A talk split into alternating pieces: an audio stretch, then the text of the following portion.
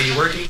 What kind of work do you do? You're listening to The Edge with Aaron Korolnik, What is it you want to do when you grow up? giving you the expert advantage in the world of gambling and fantasy.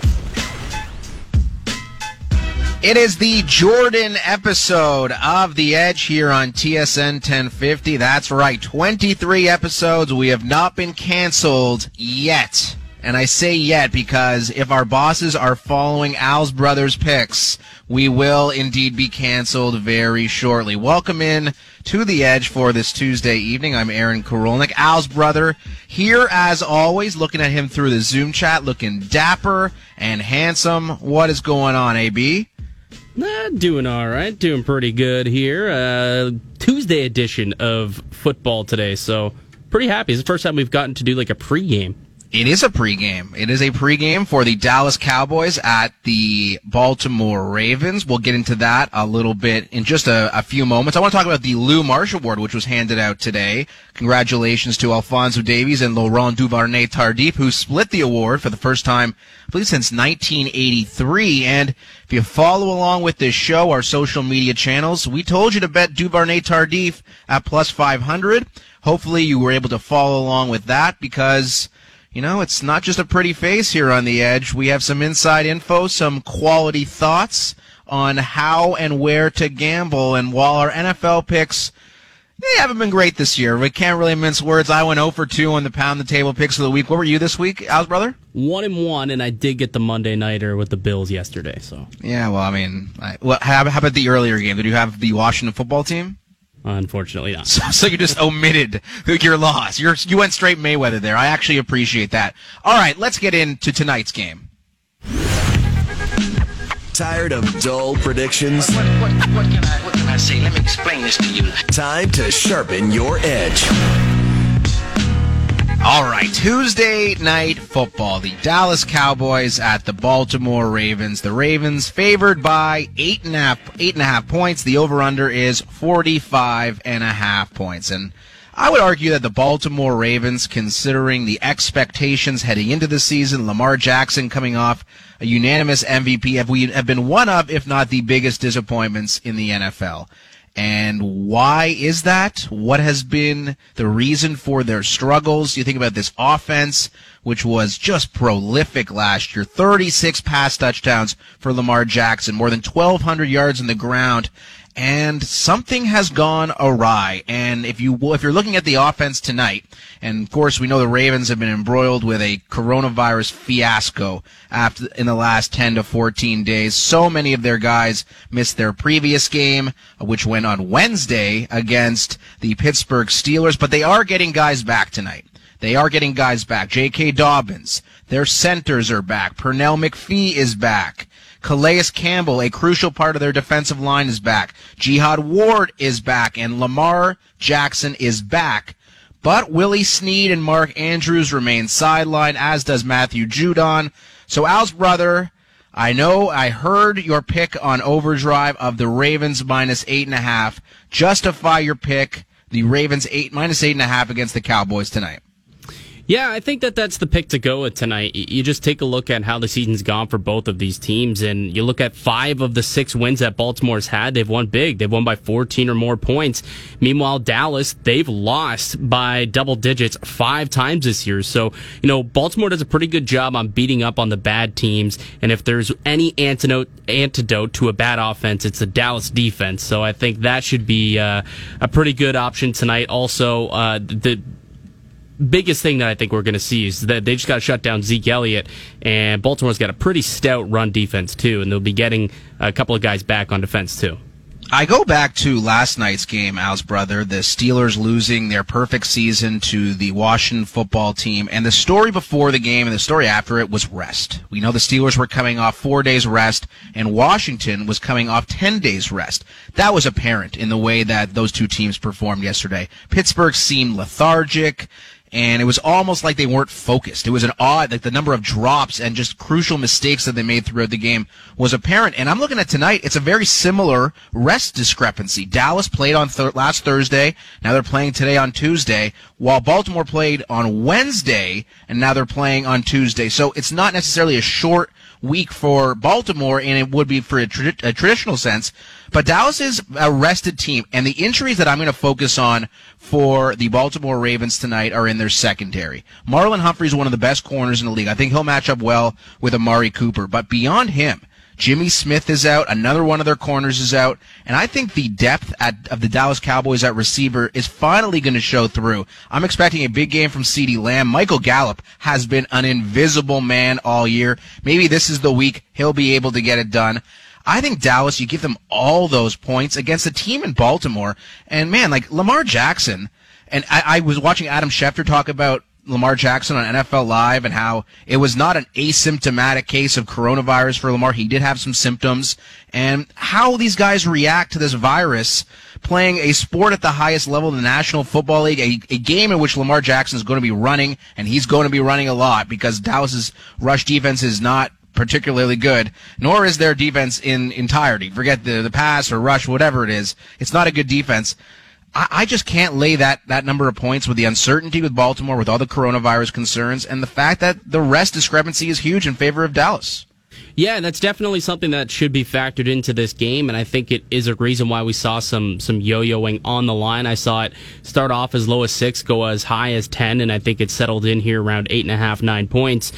I, it's definitely something to monitor, and it's something that through the first half, he should will, will, probably know how badly you know Lamar Jackson and those who suffered from the coronavirus uh, are going to be feeling in tonight's game. But at the end of the day, for me, I just look at that that Dallas defense, and there's no way that they're going to be able to stop Baltimore. They're, they're just going to run the football down their throats. Like whether it's J.K. Dobbins, Mark Ingram, Lamar Jackson, they're just going to keep running the ball, and I don't think Dallas is going to be able to keep up offensively. And I could see this definitely being more than a one score game.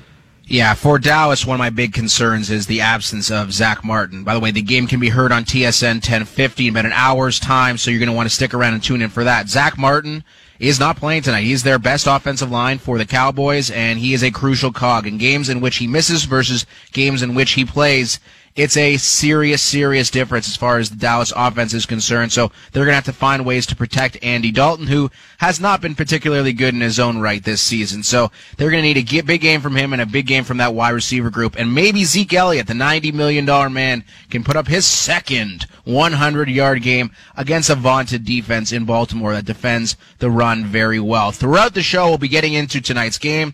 Josh Applebaum from VSiN Live down in Vegas is going to join us in about eight minutes. We'll get into the game tonight. Of course, the big news in the NFL, Carson Wentz, t- Wentz take a seat. It's Jalen Hurts time with the Eagles. We'll get into the impact of that for Philadelphia both this week against the Saints and for the rest of the season.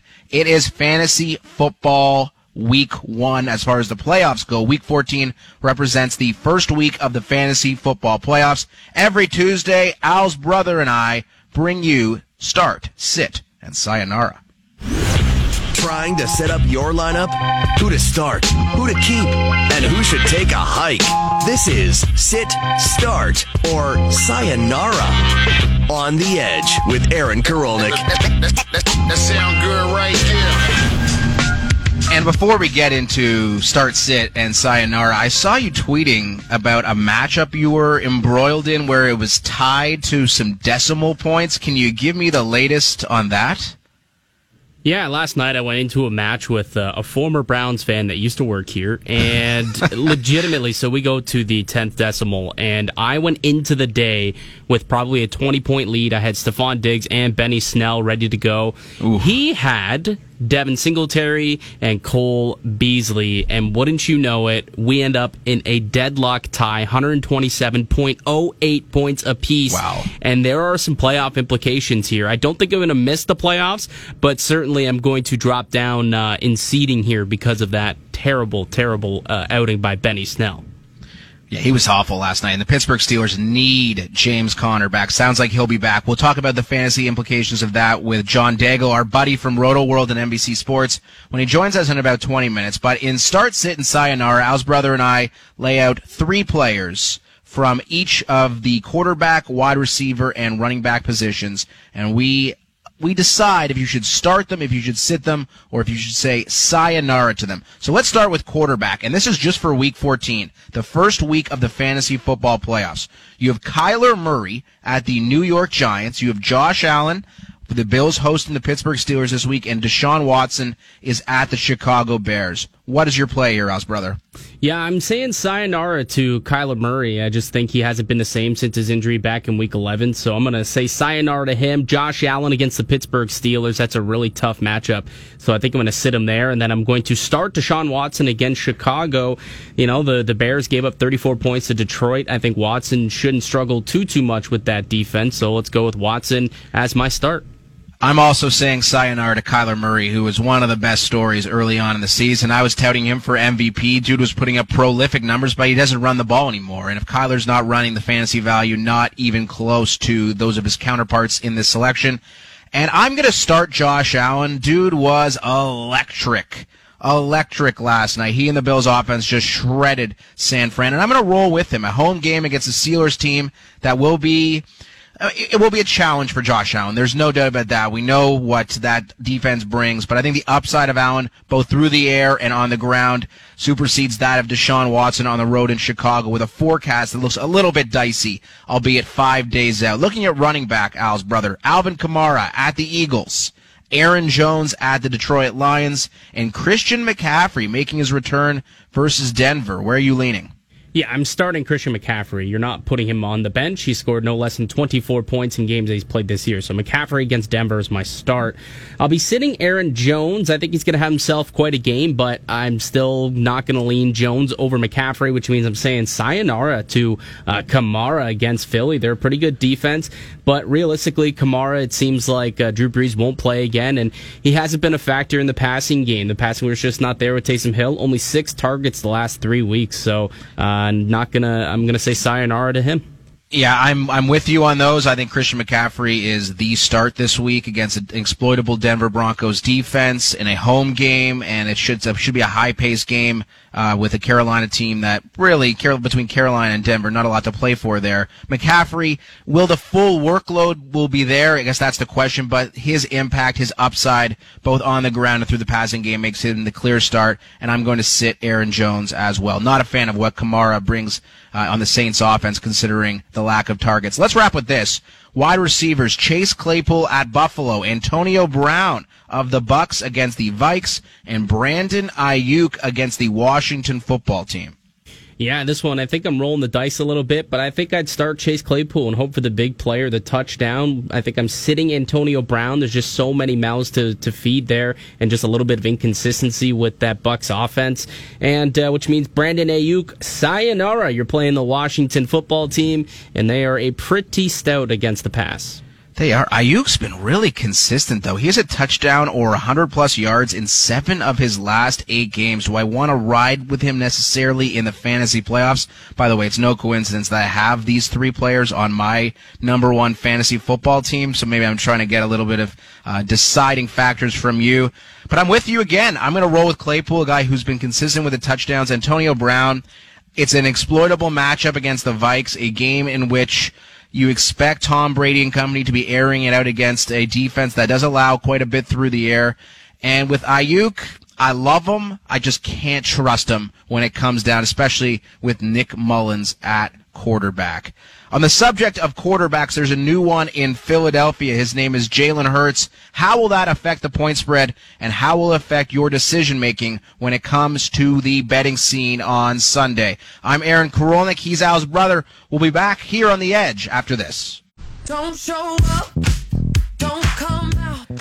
It's game night here on TSN 1050. The Dallas Cowboys and the Baltimore Ravens just after 8 p.m. You could hear it live right here on TSN 1050. And a tee up that game amongst many others on the slate in Week 14. We welcome Josh Applebaum, sports betting reporter at VSiN Live, host of the VSiN Market Insights podcast an author. We have an author on the show. This is a first. Author of the Everything Guide to Sports Betting.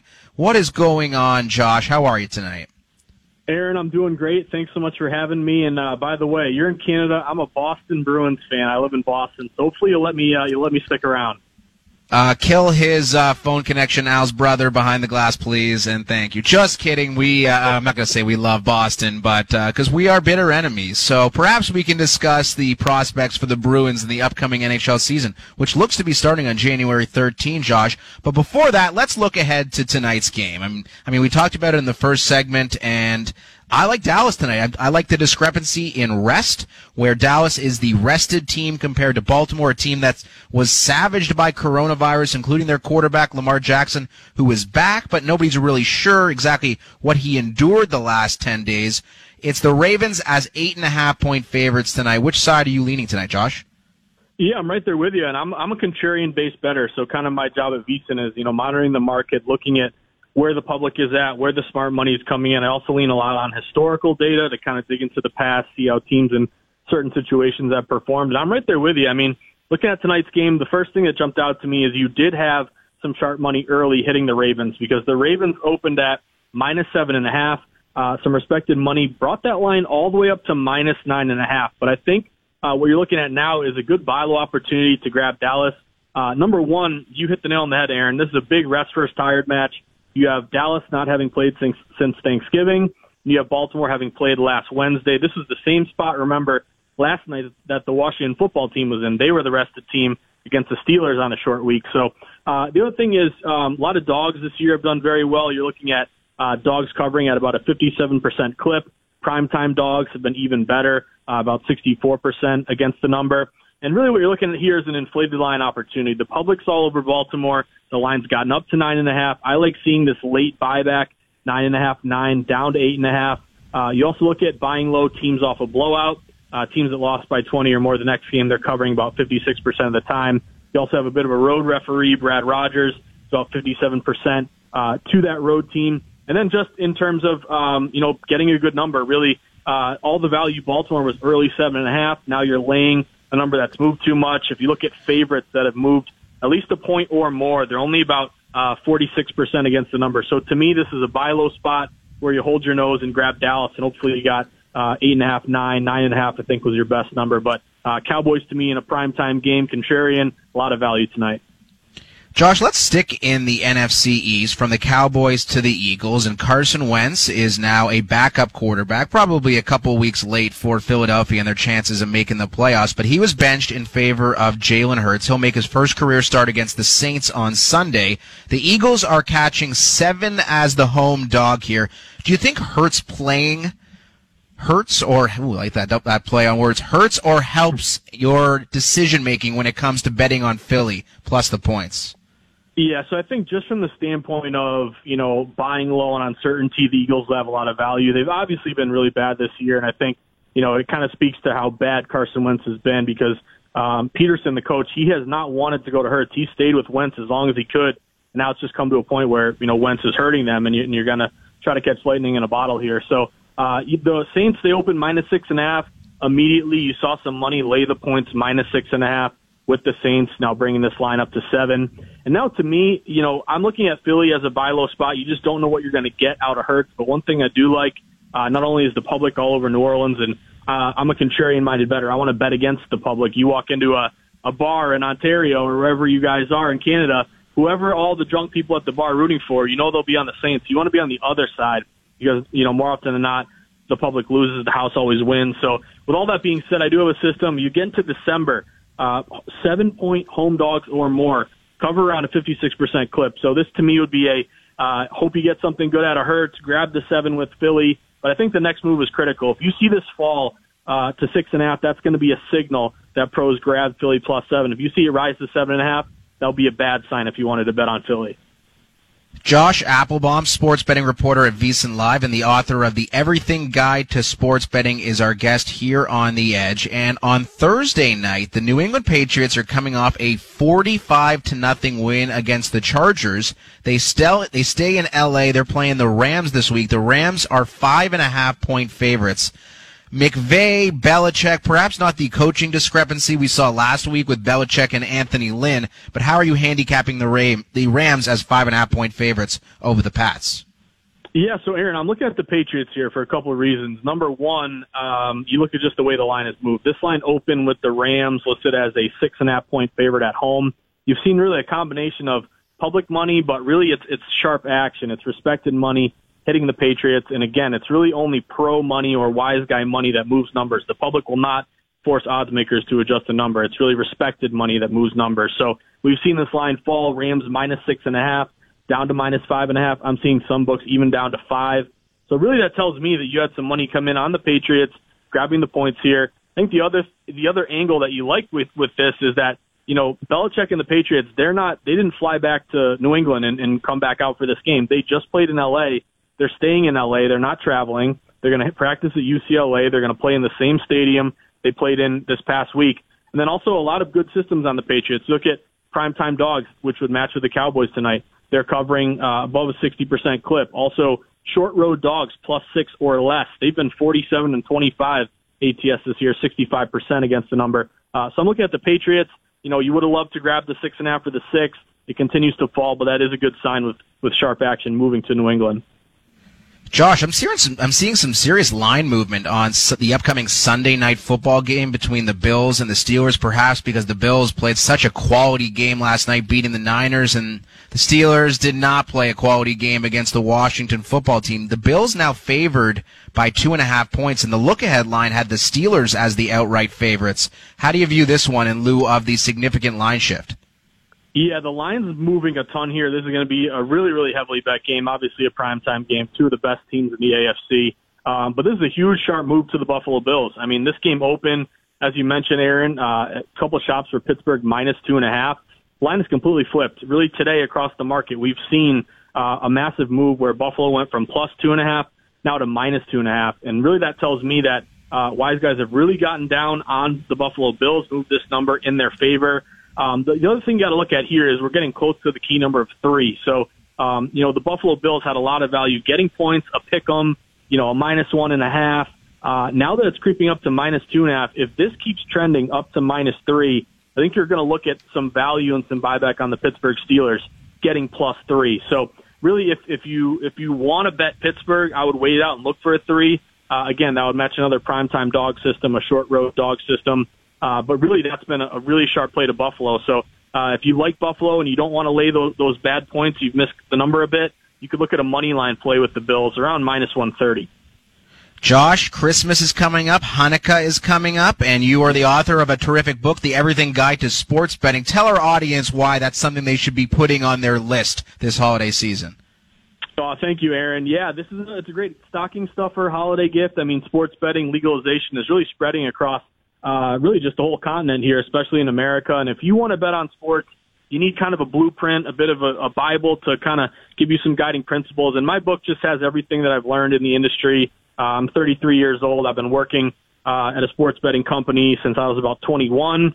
And really, it's got tips on how to go contrarian, why you want to bet against the public, how to identify sharp action, how to how to shop numbers, how to set up a bankroll management plan so that you stay in the game and you don't lose it all when you first start. So it's got a lot of tips, a lot of strategies, uh, how to place a bet in person, how to bet online, uh, and really hopefully can help you uh, kind of overcome that that rough learning curve uh, at the start. And uh, yeah, hopefully it'll it'll help you cash a few bets, and uh, I'm really proud of it. So if you want to check it out on Amazon, the Everything Guide to Sports Betting, uh, pick it up this uh, this holiday season.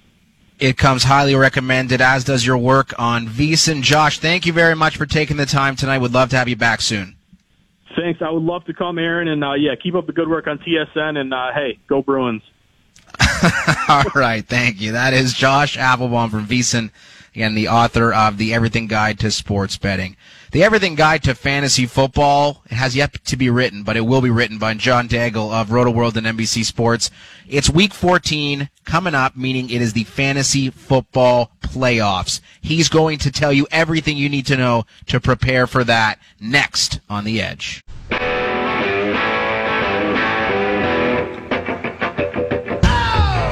Okay, well, week 14 in the National Football League is upon us. Well, I guess the conclusion of week 13 would be the Dallas Cowboys and the Baltimore Ravens, which goes in about 30 minutes' time, a game you can hear on TSN 1050. But week 14 represents the beginning of the fantasy football playoffs. It is crunch time in fantasy. So I had to place a call to the best in the business. It is John Daigle, our friend from NBC Sports and Roto World, joining us again here on the edge for his crucial advice. John, good evening. Thank you very much for taking the time. Another Tuesday night game, of course, but nonetheless, we are still pre- prepping for the fantasy playoffs. So here we are.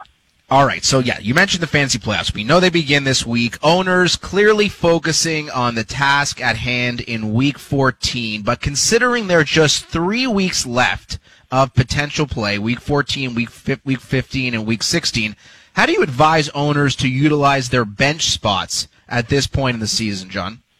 I think you can start start cutting the guys that you were banking on as fringe starters and flex options, and instead pivot to stashing high upside league winners. For instance, someone like Salvon Ahmed, Alexander Mattison. Uh, of course, they don't have standalone value, and they're not better options than, let's say, Cam Akers in a vacuum this week.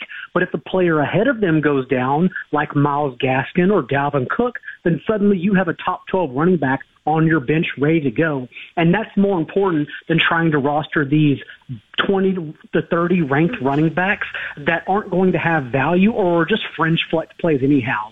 So you're trying to stash league winners. And also, I don't mind stashing two or three defenses if the matchups make sense. Uh, this may ruin a question for you later in the segment, but for example, I got lots of Panthers- questions, John. Don't worry. Don't worry. Good. Lots of questions. Okay, good, good. Uh, I'll say it quickly then. The Panthers have terrific matchups in Week 14 and 16, as do the Dolphins, as well as the Bucs. Uh, the Colts, of course, if they're out there as well, and the Rams. So you can start mixing and matching the best path to victory from weeks 14 to 16 by adding two or three def- defenses because that's more important now anyways. It's literally must win for the next three weeks and you should treat your roster as such. John Daigle from NBC Sports and Roto World, our guest. Make sure to check out his waiver wire column every Tuesday, just released this morning. And the running backs, the running back position this year, I feel has been a total wasteland. Not that many guys who've emerged, certainly in the last four to six weeks. But is there anybody on the waiver wire this week that you think perhaps could propel fantasy teams to some success in the final three weeks of the season? due to a heaping of injuries and the COVID list, of course, it has dried up. We've seen that the waiver wire has run its course finally. It took until week 14, but it's pretty bare out there.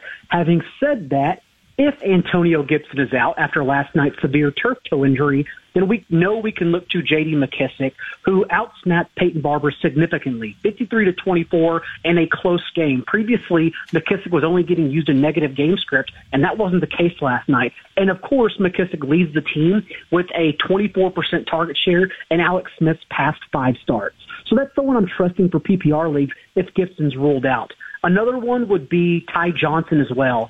Frank Gore suffered a concussion in the first quarter this past game, and then Johnson came off the bench and handled 24 of the team's 32 remaining backfield touches. And it's not a bad matchup, honestly, against the Seahawks.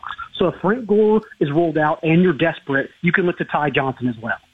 What do you make of Keke Coutee in Houston? He was awesome on Thanksgiving, and another man coming out of the Houston wide receiving corps has emerged with, of course, Will Fuller out for the year and Randall Cobb injured as well. What do you make of that situation with Deshaun Watson's top targets? Coutee was someone I projected with the highest floor among that group now that Will Fuller is out the picture, but I did not expect him to lead Brandin Cooks and the team in target share. I did not expect him to be an explosive playmaker. He even led the team in air yards, which means they're intending to get him involved downfield despite him being a small slot receiver.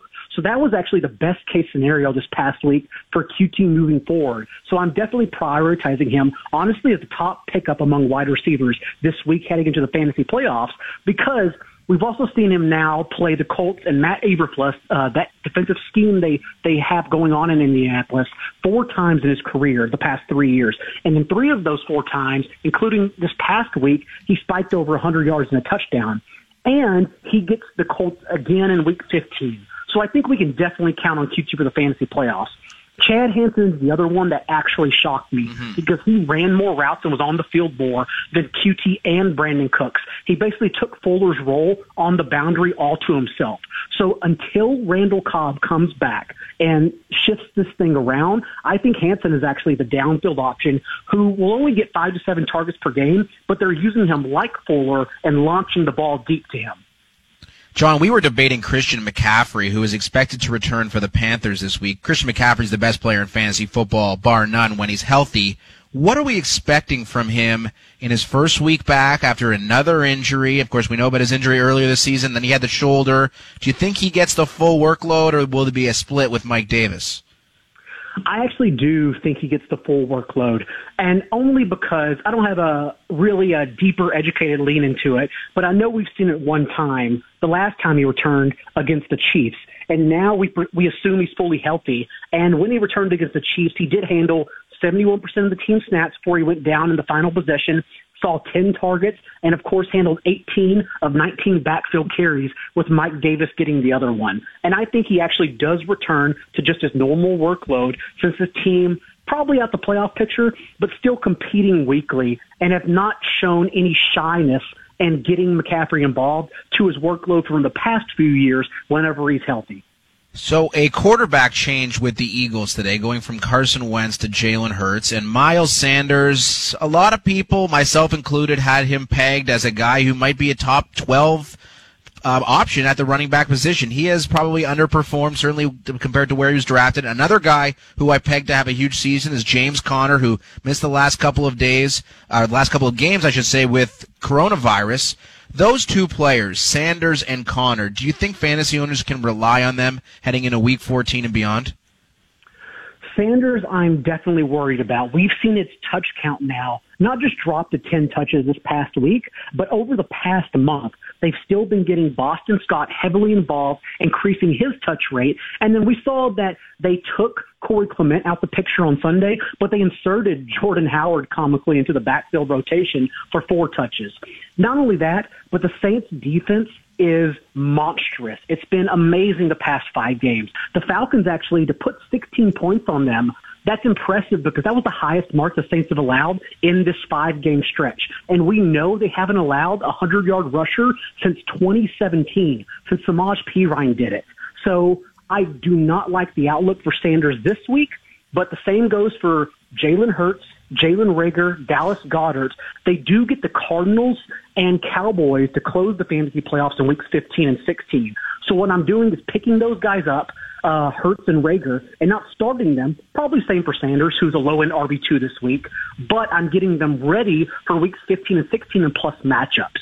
And as for Conner, the issue really isn't the performance. The issue is this change in role in what the Steelers are doing at offense now, as they have the fifth most pass attempts in the entire league over the past five games, and are not trusting their running their their running game whatsoever. So last time out, before we went on the COVID list, Conner had 13 of 16 backfield touches. The issue is, although he was used as a bell cow, it doesn't really matter when we're only getting 13 touches, right? That's still very minimal. So I would like to say I trust him, but again, if they only keep on giving Roethlisberger 48 attempts per game, which they have done the past five games, then it's worrisome, and he would strictly be a low-end RB2. Conner would as well. John Daigle, the best in the business from NBC Sports and RotoWorld, is our guest here on The Edge. So week 13 is probably going to be known as the Darren Waller week, where he was just unbelievable for the Raiders against the Jets. Who do you think will be the guy in week 14 to kind of break out and be the star on the fantasy slate? Oh, week 14. Uh, the ma- I admittedly do my rankings on Wednesday night so I'm not quite sure yet, but I will say given the how totals and how betting has gone so far, the Packers Lions game has been bet up to the highest total of the week, has mm-hmm. already increased two points since it initially opened in Vegas on Sunday night. And I would really like to see what happens when D'Andre Swift comes back. Because if he's back, remember, the last time we saw him on the field, he was unleashed for a season high in snaps. He handled 71% of the team's backfield carries and saw 15% target share with five targets as well. And I think we've forgotten since not only does every week feel like a year in 2020, but yeah. because everything happens like there's been so many changes through every single day throughout this season that it feels like an eternity since we've last seen Swift. But if he is on the field this week, I think it's an amazing matchup for him to once again prove that he's a league winner the moment he touches the field. John, can we get a Tuesday night football pick from you? The Ravens and the Cowboys, maybe a score prediction, a breakout fantasy performer? Uh, you should jump on J.K. Dobbins if he's still on your waiver wire, uh, Okay. wherever, because remember, the last time we saw him, they treated him just like the Lions treated D'Andre Swift and giving Dobbins, when all three backs were healthy, 41 snaps to Mark Ingram's 13 and 77% of the team's backfield touches. They used him as a bell cow, and that's all we've been waiting on from Dobbins.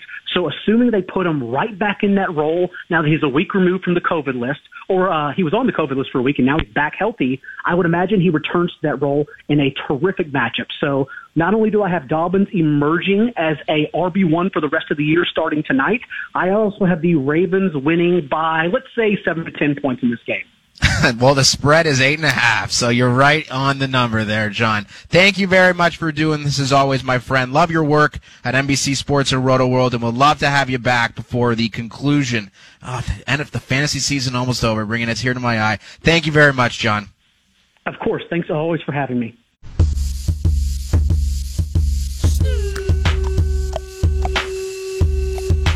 Okay, we are 15 minutes away or so from kickoff here on TSN 1050. We are your pregame show here on the Edge. It's Aaron Korolnik and it's Al's brother with you until the top of the clock. Of course, the Dallas Cowboys at the Baltimore Ravens tonight. The Ravens nine point favorites as of this very moment. And some breaking news. Dez Bryant, who was I'm sure just jacked up to play against his former team, the Dallas Cowboys tonight as a member of the Ravens. Out for tonight's game after testing positive for coronavirus, and Dez was out there catching practice and uh, catching passes in, in, in practice and in pregame tonight, and he was told he had tested positive and he had to leave the field immediately. And I imagine we'll be going into some sort of quarantine, so you will not see Dez Bryant tonight. And to be honest, I had him to be the first touchdown scoring at um, at plus 1800 and to score any time at plus 300. So I'm reeling a little bit. But let's get into some player props tonight, Al's brother. And uh, it's a game where I think there's a lot of value because I think there could be some points scored between these two teams. Uh, Dallas definitely not the best defensive team in the NFL, and I think Dallas is going to have to be throwing to keep it up with uh, Lamar Jackson and the Ravens. So give me an anytime touchdown score and who you'd bet to score the first TD tonight. All right, so first TD, uh, I am all in with John Daigle here when it comes to J.K. Dobbins. I think that he's the first touchdown scorer of the night at plus 675. You can also get him as an anytime touchdown scorer at plus two, I think it's at uh, plus 200. But I also think that uh, Amari Cooper at plus 345 is decent value there as an anytime touchdown. So there's a, another one to keep an eye on. Uh, my anytime touchdown score is Lamar Jackson. I think, um, based on the pregame reports that I read about his sort of mental game, he seems to be very energetic. He is bouncy. He is flying around the field in pregame warmups. I was a little concerned about his 10 day stint in quarantine after testing positive for coronavirus, but it appears I mean, albeit very from the very, very, very far outside that he is raring to go. Lamar gets into the end zone tonight, maybe one of those um, play action read plays where he can uh, get around the corner and, and get into the end zone uh, like he usually does. Uh, on the subject of Lamar Jackson, are you on the over or on the under of 178.5 pass yards tonight? I am on the under for that one. Lamar Jackson this hmm. year has not been throwing the rock as much, and I think this team's just going to keep run, run, run, running the ball. So taking the under on that. And you think that Willie Snead is out, Mark Andrews is out, and now Dez Bryant is out. They are down to Marquise Brown, their running backs, David Duvernay, no relation to Laurent Duvernay Tardif. So it's bare bones. I still think Lamar gets over that number. That's a low number against a poor secondary. He has gone over 178 yards in eight of 10 games this year, so that gives me some sort of optimism. J.K. Dobbins, the name du jour tonight. John Daigle, who joined us in the last segment, loves J.K. Dobbins. The over-under, 56 and a half rush yards for Dobbins. I presume you're also on the over, Al's brother? I am hammering the over, Ooh. hammering it. And actually, the sports book that I look at had him at 53 and a half. So Wow. I'll also hammer that, obviously. Oh, but wow. I think that's going to be a big game out of Dobbins. And I'm curious to know what you think about Marquise Brown. We mentioned how many of the options for Lamar Jackson are out. Snead, Andrews, and now Dez Bryant, who tested positive for coronavirus just moments ago. So he is out tonight. Does that make you more or less inclined to bet on the over of 46 and a half receiving yards for Hollywood Brown? Actually, uh, I think it makes me less likely to do it. I know that that means that there's no one there, but it also means that they'll probably just have to double cover him, uh, which means they're not going to give him the ball. And aside from a garbage touchdown last week from McSorley, he hasn't topped 46 uh, and a half rushing yards since week six. So yeah, I, I think I'm with you there. And a, a name I mentioned, Duvernay they are slim pickings at wide receiver and any receiving options in Baltimore tonight. They're going to have to throw the ball a little bit. And it's not just going to go to Marquise Brown. Duvernay, if you can find his over under around 25 yards, which I did earlier today, that was before the Dez Bryant news, I would advise you hit the over on that one. Let's look at Dallas quickly. Andy Dalton's passing over under is 225 and a half. If you believe Dallas will be trailing all game and needing to throw to catch up, you're on the over. Which side are you on, Al's brother?